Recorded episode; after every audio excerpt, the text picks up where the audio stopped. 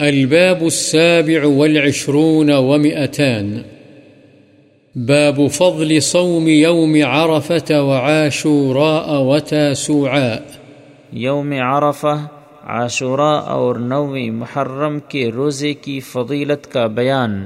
عن أبي قتادة رضي الله عنه قال سئل رسول الله صلى الله عليه وسلم عن صوم يوم عرفة قال يكفر السنة الماضية والباقية رواه مسلم حضرت ابو قتادہ رضی اللہ عنہ بیان فرماتے ہیں کہ رسول اللہ صلی اللہ علیہ وسلم سے عرفہ کے روزے کی بابت سوال کیا گیا تو آپ صلی اللہ علیہ وسلم نے فرمایا، وہ گزشتہ اور آئندہ سال کے گناہوں کا کفارہ بن جاتا ہے۔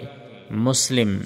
وعن ابن عباس رضي الله عنهما أن رسول الله صلى الله عليه وسلم صام يوم عاشوراء وأمر بصيامه متفق عليه حضرت ابن عباس رضی اللہ عنہما سے روایت ہے کہ رسول اللہ صلی اللہ علیہ وسلم نے عاشورہ کے دن کا روزہ رکھا اور اس دن کا روزہ رکھنے کا حکم بھی فرمایا، بخاری و مسلم۔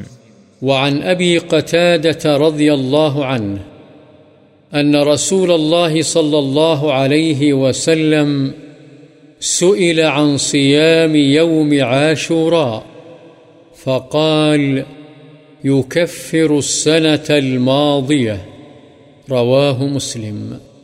حضرت ابو قتادہ رضی اللہ عنہ بیان فرماتے ہیں کہ رسول اللہ صلی اللہ علیہ وسلم سے یوم عاشورہ کے روزے کی بابت سوال کیا گیا تو آپ صلی اللہ علیہ وسلم نے فرمایا، یہ گزشتہ سال کے گناہوں کا کفارہ بن جاتا ہے، مسلم۔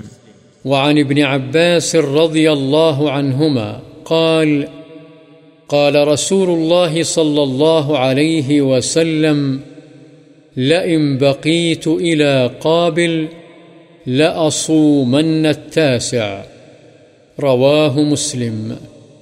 حضرت ابن عباس رضی اللہ عنہما سے روایت ہے، رسول اللہ صلی اللہ علیہ وسلم نے فرمایا، اگر میں آئندہ سال تک زندہ رہا تو نو محرم کا روزہ بھی ضرور رکھوں گا مسلم۔